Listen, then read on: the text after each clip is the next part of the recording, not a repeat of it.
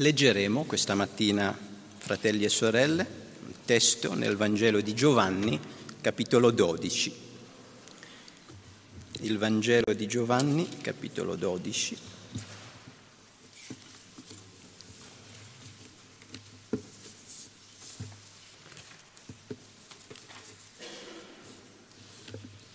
Leggeremo dal versetto 20 fino al versetto 27.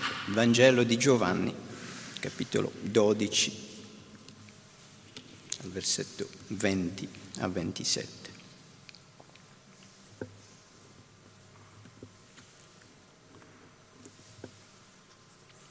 Ora, tra quelli che salivano alla festa per adorare, c'erano alcuni greci. Questi dunque, avvicinatisi a Filippo, che era di Bezzaida di Galilea, gli fecero questa richiesta. Signore, vorremmo vedere Gesù. Filippo andò a dirlo ad Andrea e Andrea e Filippo andarono a dirlo a Gesù. Gesù rispose loro dicendo, l'ora è venuta che il figlio dell'uomo deve essere glorificato. In verità, in verità vi dico che se il granello di frumento caduto in terra non muore, rimane solo, ma se muore, produce molto frutto. Chi ama la sua vita la perde e chi odia la sua vita in questo mondo la conserverà in vita eterna. Se uno mi serve, mi segua e là dove sono io sarà anche il mio servo. Se uno mi serve, il Padre l'onorerà. Fin qui la parola del Signore. Che il Signore ci assista e ci benedica mentre meditiamo insieme la sua parola. Servire, seguire per essere con Gesù.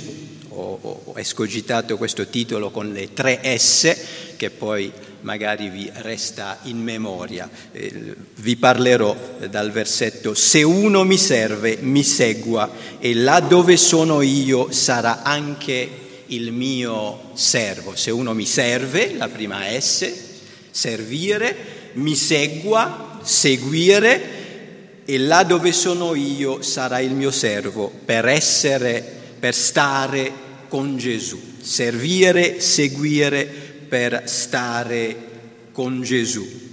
Mentre Gesù era a Gerusalemme per la festa di Pasqua, la Pasqua ebraica, la, la festa dell'Antico Testamento, eh, succede questo episodio che noi abbiamo letto. Alcuni greci, greci qui non vuol necessariamente dire che erano abitanti della Grecia, ma come spesso nel Nuovo Testamento greci si usa in generale per dire i gentili o i pagani. Il Vangelo è potenza di Dio per i greci e per i giudei. Eh, spesso troviamo questo, questa, questo detto i giudei e i, i greci o i giudei e i gentili. I greci cercano Cristo, cercano di vedere e di parlare con Gesù e non potendo andare direttamente da lui e probabilmente eh, conoscendo Andrea si rivolgono a, a, questo discepolo di Gesù dicendogli noi vogliamo vedere Gesù. Ma stranamente Gesù non risponde in modo diretto a questa richiesta che gli viene fatta. Gesù non dice ad Andrea va bene questi questi greci vogliono vedermi, portameli che facciamo uno scambio, abbiamo una conversazione con loro. Oppure Gesù dice ad Andrea e a Filippo, questi greci mi cercano, beh andiamo e parliamo e vediamo cosa vogliono questi nostri amici greci. Invece Gesù risponde facendo un discorso alle persone, ai suoi discepoli e alle altre persone che stanno attorno a lui.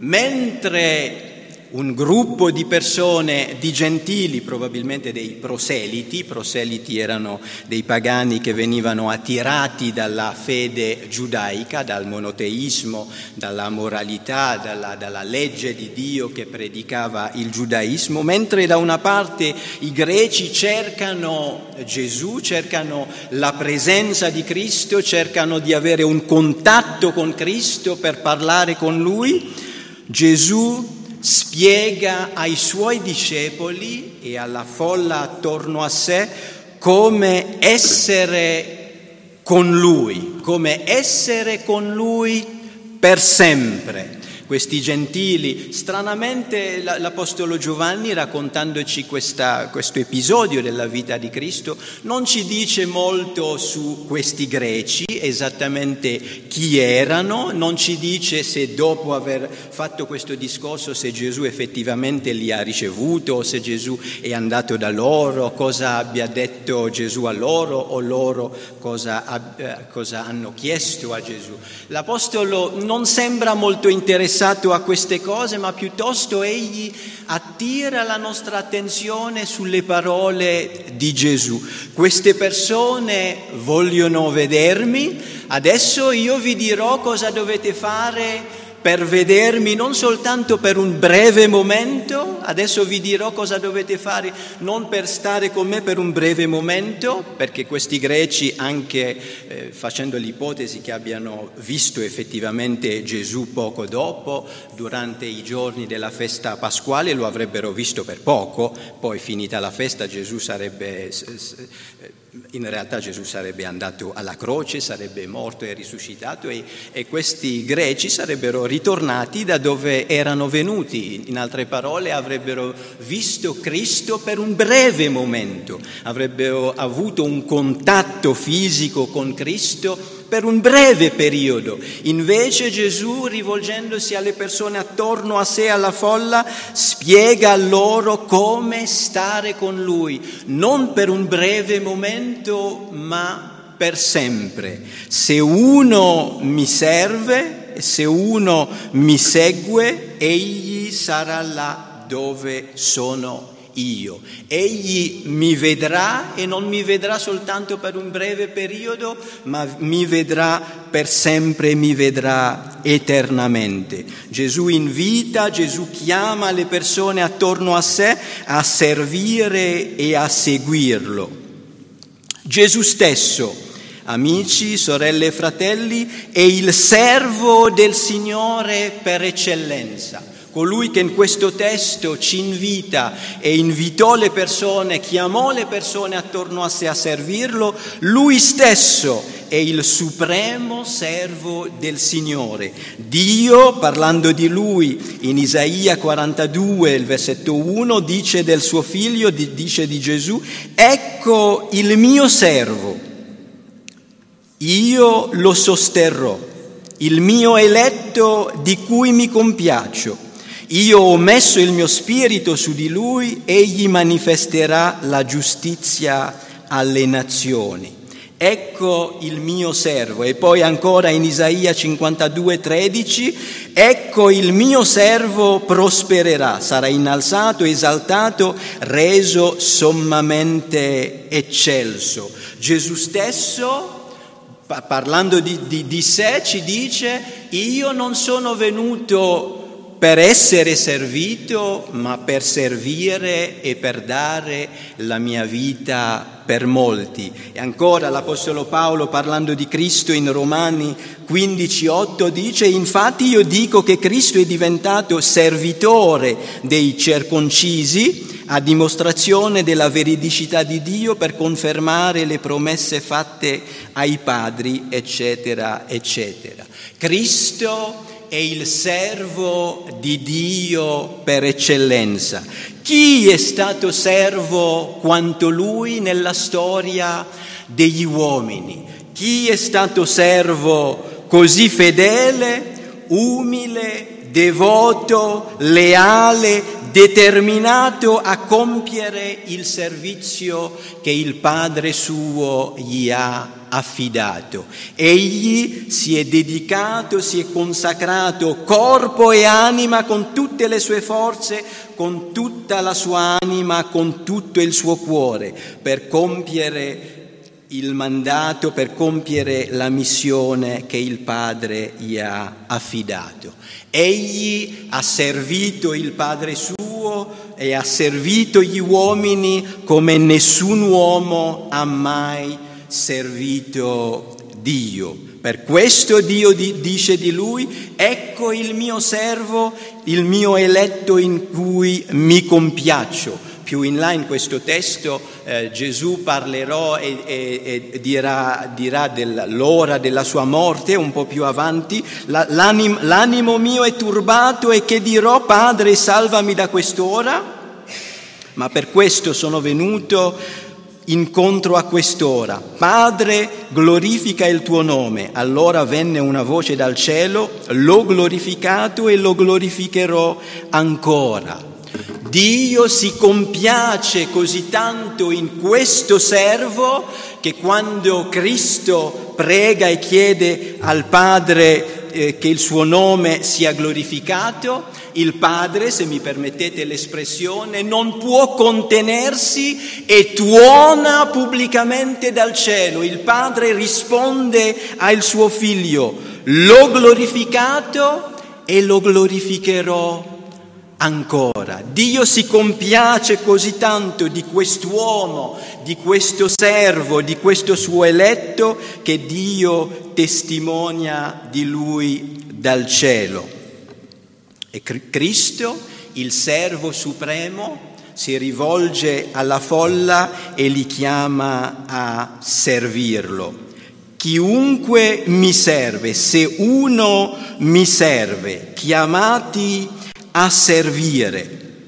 A questo punto ci potrebbero essere due, due, obiezioni nella mente di alcuni che conoscono bene il Nuovo Testamento. Gesù stesso non ha detto io non sono venuto per essere servito ma per servire, Gesù stesso non dice questo da qualche altra parte nel Nuovo Testamento, non sono venuto per essere servito. E beh, è vero, che sua, nel suo stato di umiliazione, come lo chiama una delle nostre confessioni di fede, cioè durante la sua vita sulla terra, Cristo non è venuto per servire, ma per, per, per essere servito, ma per servire. Ma appunto perché egli ha servito il Padre e egli ha servito gli uomini come Dio comanda, fino alla morte e alla morte della croce, Dio lo ha risuscitato dalla morte e lo ha sommamente innalzato alla destra del Padre suo, facendo di lui il Signore del cielo e della terra. E poi ancora un po' più avanti, sempre nel Vangelo di Giovanni, questa è un'altra obiezione che uno può fare a quest'idea che Cristo chiama gli uomini a, a servirlo, Cristo più in avanti dirà ai suoi discepoli, questo in Giovanni 15, 15, io non sono non vi chiamo più servi, perché il servo non sa quel che fa il suo Signore, ma vi ho chiamati amici perché ho fatto, vi ho fatto conoscere tutte le cose che ho udito dal Padre mio. Non vi chiamo più servi, ma vi chiamo amici Ecco, questa è una, un'obiezione che uno potrebbe fare. Uno potrebbe dire Gesù non ci chiama più servi e dunque noi non siamo più servi, ma piuttosto siamo amici. Ma quando di, Cristo dice non vi chiamo più servi, non sta dicendo in assoluto voi d'ora in poi non sarete più i miei servi. Piuttosto Cristo sta dicendo voi non siete soltanto i miei servi ma oltre ad essere i miei servi siete anche i miei amici. Questo non più servi ma amici, questo linguaggio lo troviamo sia nell'Antico che nel Nuovo Testamento, anche in altri contesti, per esempio nel Salmo 51 Davide dice al Signore tu non chiedi, eh, non desideri sacrifici e olocausti, parlando dei sacrifici di sangue. Ora dovete sapere che dopo che, che, che, Davide ha scritto questo salmo, ispirato dallo Spirito di Dio, i profeti e i sacerdoti in Israele non hanno abolito il, il sistema sacrificale dell'Antico Testamento, dicendo ecco eh, il profeta ha detto che il Signore non desidera più sacrifici, sacrifici di sangue. No, quel che Davide voleva esprimere con questo pensiero è tu Signore non desideri sacrifici di sangue, sangue quanto un cuore rotto e afflitto per il peccato, perché poi più avanti nello stesso salmo Davide, dopo aver chiesto certe cose al Signore, dice allora offriremo olocausti e sacrifici di sangue. Nell'Antico Testamento Dio chiedeva sacrifici di sangue, ma quei sacrifici non erano importanti quanto l'attitudine del cuore di colui che offriva questi sacrifici. O se volete eh, un, un esempio nel Nuovo Testamento, qualche parte l'Apostolo Paolo parlando delle sue fatiche, delle sue sofferenze come servo di Dio, come apostolo, dopo aver fatto una lunga lista delle cose che lui ha compiuto, aggiunge non io, ma la grazia di Dio che è con me, o alcune traduzioni dice la grazia di Dio che è in me. Io ho fatto tutte queste cose, non io però, ma la grazia di Dio che è con me o la grazia di Dio che è in me. Così anche qui quando Cristo dice ai suoi discepoli non vi chiamo più servi, Cristo non sta dicendo ai, ai suoi apostoli, a quei uomini che erano lì, che non, non devono più pensare a se stessi come a dei servi di Cristo e l'attitudine degli apostoli eh, dopo questo episodio ci rivela che nessuno di loro ha interpretato le parole di Cristo in questa maniera, che Gesù ci ha detto non ci chiama più servi, perciò non, d'ora in poi noi non saremo più servi. Ovunque gli apostoli e i servi di Dio confessano di essere servi di Dio. Giacomo nella sua lettera, Giacomo 1.1, dice di se stesso, Giacomo servo di Dio e del Signore Gesù Cristo Pietro, 2 Pietro sempre 1, 1, dice di se stesso, Simon Pietro, servo e apostolo di Gesù Cristo. Giuda, sempre 1, 1, dice Giuda, servo di Cristo. L'Apostolo Paolo ovunque dice, descrive se stesso come un servo di Cristo, per esempio Romani, sempre 1, 1, dice Paolo, servo di Cristo Gesù. Ecco, quando Gesù si rivolge ai suoi e dice non vi chiamo più servi, ma vi chiamo amici, non intende nel senso assoluto che non sono più i suoi, ma intende dire voi siete i miei servi, ma non siete soltanto i miei servi. Cristo era il servo di Dio, ma non era soltanto un servo di Dio. Cristo era molto più di un servo di Dio, ma tra le altre cose egli era anche il servo di Dio. Perciò, fratelli, serviamo il Signore. Il Signore ci chiama a servirlo. Se uno mi serve, mi segua. Se uno mi serve, il Padre l'onorerà. Serviamo il Signore, fratelli e sorelle. Serviamo il Signore con fervore di spirito, serviamo il Signore con diligenza, serviamo il Signore con fedeltà, con tutto il nostro cuore, con tutta la nostra forza, con tutto il nostro corpo, la nostra anima, i nostri beni. Egli è degno di essere servito. Serviamolo nelle nostre famiglie, come padri, come madri, come mariti, come mogli, come figli, come nonni anche. Serviamo il Signore nel mondo testimoniando del Vangelo di Cristo, con le nostre parole e con la nostra vita. Serviamo il Re nella sua casa, nella Chiesa, con la nostra lode, con la nostra adorazione, con le nostre preghiere. Serviamo il nostro Redentore, cercando l'edificazione gli uni degli altri e la crescita del popolo di Dio. Se uno mi serve. Questa mattina vi esorto e vi incoraggio, fratelli e sorelle, a dedicarvi al servizio di Cristo, a dedicarvi a servire colui che è il servo per eccellenze, colui che è il Re, colui che è il Signore. Servite Cristo il Signore, ci dice l'Apostolo Paolo in Colossesi 3, il versetto 24. Colui che se, che se uno mi serve, mi segua. Cristo ci chiama a seguirlo. Se uno mi serva, mi segua. Seguire Cristo vuol dire ascoltare la sua parola e fare la sua parola. Seguire Cristo vuol dire camminare come Egli camminò.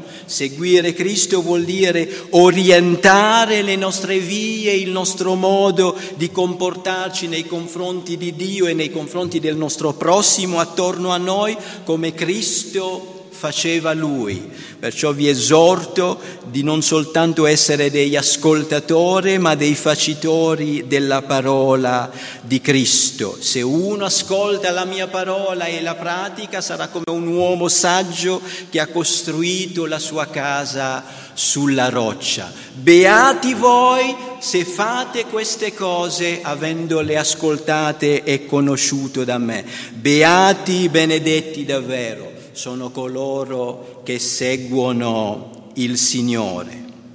Seguire il Signore vuol dire morire a se stesso. Gesù lo dice, chi ama la sua vita cons- chi ama la sua vita, cioè chi ama la sua vita in questo mondo, la perde e chi odia la sua vita in questo mondo la conserva in vita eterna. Dopo aver parlato della sua morte, se il, se il gra- granello non cade nella terra e non muore, non può portare frutto, Gesù si rivolge agli altri perché come per lui era necessario morire prima di essere esaltato, innalzato, glorificato alla destra di Dio, Cristo sa che anche per gli altri, per coloro che lo seguono, sarà necessario morire a se stesso per poterlo seguire, sarà necessario sacrificare parte di sé per poterlo seguire, come Cristo sarà crocefisso per poi essere risuscitato, così sarà necessario per coloro che lo servono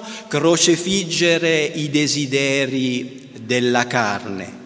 Se uno mi serve, mi segua. Voglio attirare la vostra attenzione sul versetto 25. Chi odia la sua vita in questo mondo la conserverà, chi ama la sua vita la perderà. La, la, l'alternativa non è fra uh, amare la vita o odiare la vita, l'alternativa è fra amare la vita così po- poco così eh, in, in, di intensità così piccola da accontentarsi di questa vita e poi perderla.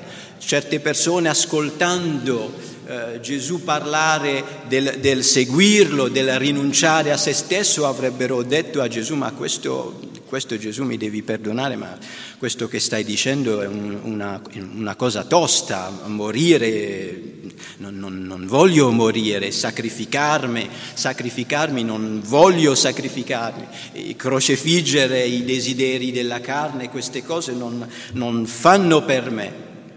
Gesù dice, se, se fai così, in realtà tu ami poco la tua vita. Ci sono quelli che amano così tanto la vita che non vogliono soltanto questa vita, che è temporanea, che è effimera, ma vogliono la vita eterna. Se uno odia la sua vita, l'odio per la vita, per la propria vita, non è quell'odio peccaminoso che hanno certi, normalmente certi adolescenti che quando vanno in crisi cominciano a fare cose strane, a tagliarsi le braccia a fare cose strane per, per mostrare il proprio disprezzo per la, la propria vita, il, il, proprio essere. L'odio della vita del quale parla Cristo qui è il, il preferire qual, qualcosa a qualcos'altro nel Nuovo Testamento, ma anche nell'Antico Testamento. L'odio ha questa connotazione. Gesù dice nessuno può servire due, due padroni, o amerà uno o odierà l'altro. Colui che tu ami di meno, Gesù lo dice, tu lo odi. Odiare vuol dire preferire a. Gesù dice se uno odia la sua, la sua vita in questo mondo, la conserverà in eterno. Un, un grande eh, teologo luterano, si chiamava Dietrich Bonhoeffer, a questo proposito dis, scrisse, eh, quando Cristo chiama un uomo, Cristo gli dice vieni e muori. Quando Cristo chiama, chiama un uomo, una donna, un ragazzo, una ragazza, Cristo gli dice vieni, vieni a me e muori. Io aggiungerei, e sono sicuro che se Dietrich Bonhoeffer fosse qui questa mattina lui sarebbe d'accordo con me, quando Cristo chiama un uomo gli dice vieni, muori per vivere. Vieni per vivere devi prima morire. Cristo non chiama gli uomini alla morte per la morte.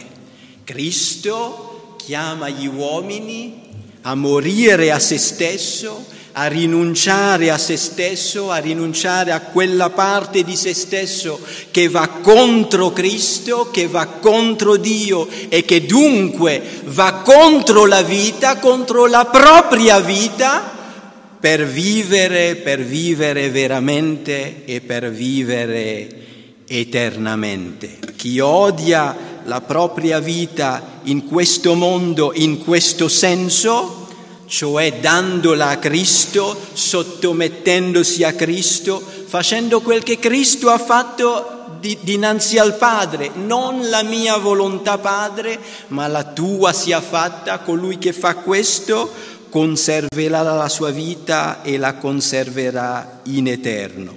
Chi ama, se uno mi serve, mi segua e là dove sono io sarà anche il mio servo dopo aver chiamato gli uomini e le donne al servizio e al suo seguito, a ubbidirlo, Cristo fa questa grande promessa. Là dove sono io sarà anche il mio servo. Questi greci vogliono sapere dove sono io per parlare con me. Voglio dirvi che se uno mi serve, mi segue, sarà là dove sono io. E dov'è Cristo? Cristo stava anticipando la sua morte.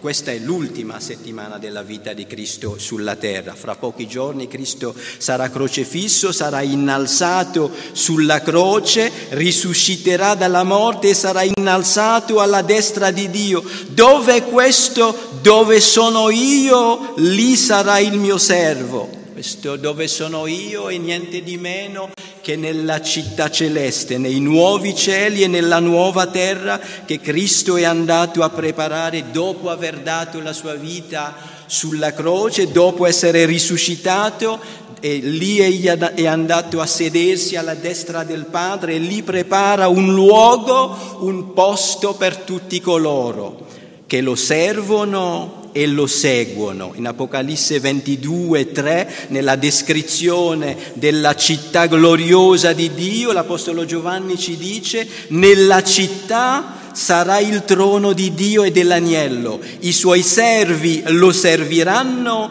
vedranno la sua faccia e porteranno il suo nome scritto sulla fronte. Non ci sarà più notte, non avranno più bisogno di luce di lampada né di luce del sole, perché il Signore Dio li illuminerà e regneranno nei secoli dei secoli. Là dove sono io, là sarà anche il mio servo. E poi Cristo aggiunge, mio Padre l'onorerà. Romani 2, 10 l'Apostolo Paolo ci dice che Dio darà gloria, onore e pace a chiunque opera bene. Se uno mi serve, mi segua. E se uno mi serve e mi segue, dove sono io, dove sta, sto andando io, là sarà il mio servo. Voglio concludere con un pensiero sulla fede e la grazia.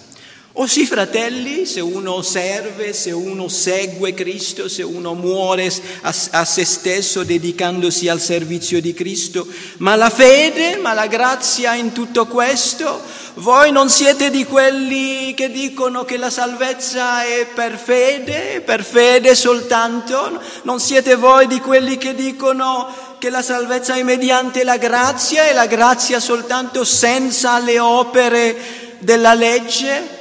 E poi sempre eh, restando nell'ambito del Vangelo di Giovanni, più in là l'Apostolo Giovanni non ci dirà che egli ha scritto la, il suo Vangelo affinché chiunque eh, crede sia salvato. Cristo ha fatto tanti miracoli, eh, non voglio scrivere di tutti i segni e i prodigi che ha fatto Cristo, ma quel che ho scritto, ho scritto affinché crediate che Egli è il Figlio di Dio e che credendo abbiate la vita eterna cioè l'Apostolo Giovanni stesso, infatti Giovanni sapeva questo prima ancora dell'Apostolo Paolo. Noi molto spesso quando pensiamo alla salvezza mediante la sola grazia e la sola fede, pensiamo soprattutto all'Apostolo Paolo, velo, all'Epistola ai Galati, all'Epistola ai Romani, all'Epistola agli Efesini, ma l'Apostolo Giovanni molti anni prima di Paolo conosceva questa dottrina e l'aveva predicato, l'aveva insegnato quando l'Apostolo Paolo era ancora Saulo nel giudaismo e pensava che la salvezza è mediante le opere della legge. Giovanni scrive il suo Vangelo affinché chiunque legga veda che Gesù è davvero il figlio di Dio e il Messia e credendo abbia la vita eterna. E adesso c'è il servizio, adesso c'è il seguire Cristo per essere là dove Egli è, come possiamo mettere insieme tutte queste cose senza contraddirci. Il fatto è che la salvezza è mediante la fede e la fede soltanto, ma non è mediante un qualsiasi tipo di fede. Ci sono persone che quando sentono dire che la, la salvezza è mediante la fede, im, immaginano una, una fede, fanno nascere un concetto di fede nella loro testa e pensano che con quella cosa che hanno in testa saranno lì dove Cristo. L'Apostolo Giovanni ricordandoci di questo insegnamento di Cristo, ci sta insegnando quella fede che salva cosa compie nella vita di coloro che la possiedono. L'Apostolo Giovanni, eh, scrivendo queste parole di Cristo, ci sta dicendo cosa, compia, cosa compie la fede in colui che crede, in colui che crede davvero, la fede che salva, la fede che giustifica, la fede che glorifica gli uomini è una fede operante mediante l'amore, è una fede che porterà un uomo o una donna a rinunciare a se stesso, a seguire Cristo e a servirlo. Non è proprio questo il punto di Ebrei capitolo 11? Per fede Abramo ubbidì a Dio, lasciò la sua patria e andò quando Dio lo chiama? Ci sono molte persone che lasciano la propria patria, come noi purtroppo sappiamo in modo così drammatico. Gli uomini non lasciano la patria solo per fede, gli uomini lasciano la propria patria per disperazione o per tanti altri eh, motivi. Ma Abramo lasciò la, la sua patria perché? Per fede, e la sua fede che lo portò a ubbidire a Dio e a compiere questo grande gesto della sua vita. E quando Dio gli chiede la vita di suo figlio, è sempre per fede che egli compì quel gesto, è per fede che Mosè disprezzò le ricchezze d'Egitto, la gloria dell'Egitto e si fece schiavo con gli israeliti e servì il Signore per tutta la sua vita. La fede quella fede che salva, quella fede che porta gli uomini nel regno di Dio è una fede che li porta a seguire e a servire Cristo. È la stessa cosa per la grazia. Non è soltanto per la grazia che gli uomini per, vengono salvati, è certamente solo mediante la grazia che gli uomini vengono giustificati, ma la stessa grazia che mette la giustizia di Cristo sul conto di coloro che vengono salvati, la stessa grazia opera la rigenerazione del cuore del peccatore, lo porta a una nuova vita, lo porta a desiderare, ad aspirare, a servire e a cercare il Signore, a seguirlo. Senza la grazia nessuno vuole morire a se stesso.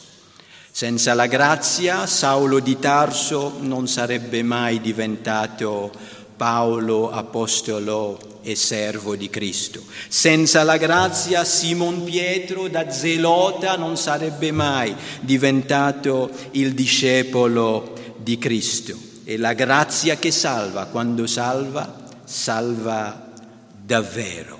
La grazia rende gli uomini servi, rende gli uomini seguaci e servendo e seguendo il Cristo gli uomini vanno dove Cristo è e ricevono onore dal Padre della gloria.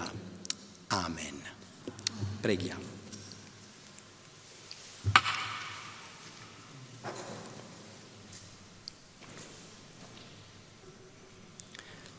Padre Dio nostro, questa mattina noi ti lodiamo innanzitutto ti benediciamo, ti glorifichiamo e ti celebriamo, Signore, perché tu sei stato fedele alla grande promessa che tu hai fatto dai tempi antichi, dai tempi della prima caduta dell'uomo nel giardino dell'Eden.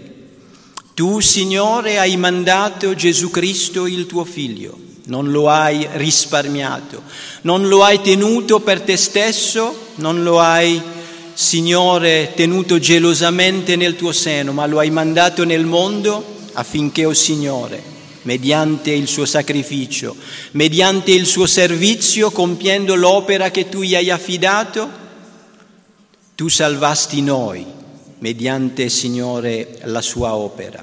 E adesso, essendo stati salvati mediante l'opera del tuo servo, tu chiami anche noi, Signore, a servirti, a servirti con amore, a servirti con fedeltà, a servirti con dedizione, morendo a noi stessi, seguendoti, o oh Signore, camminando per la via che tu hai tracciata, perché anche noi giungiamo, noi che siamo il corpo, lì dove è il capo della tua Chiesa, finché anche noi, Signore, dopo aver sofferto per poco tempo, riceviamo la tua gloria per tutti i secoli dei secoli.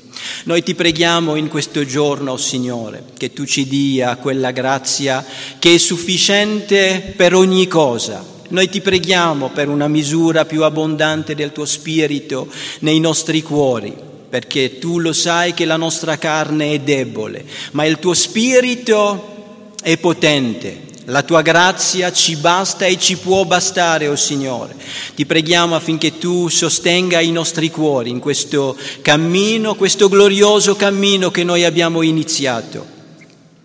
Ti preghiamo perché tu ci dia di poter avere gli occhi fissi su Cristo, che è il creatore, l'autore, il compitore della nostra fede, che noi possiamo avere gli occhi fissi, Signore, sulla metà che tu hai prefissata per noi, affinché noi non ci lasciamo scoraggiare, Signore, dai tempi presenti, dalle difficoltà, dalle pressioni, ma che perseverando nel compiere le buone opere possiamo mietere al tempo dovuto che umiliandoci sotto la tua potente mano possiamo essere esaltati al tempo che tu hai prestabilito.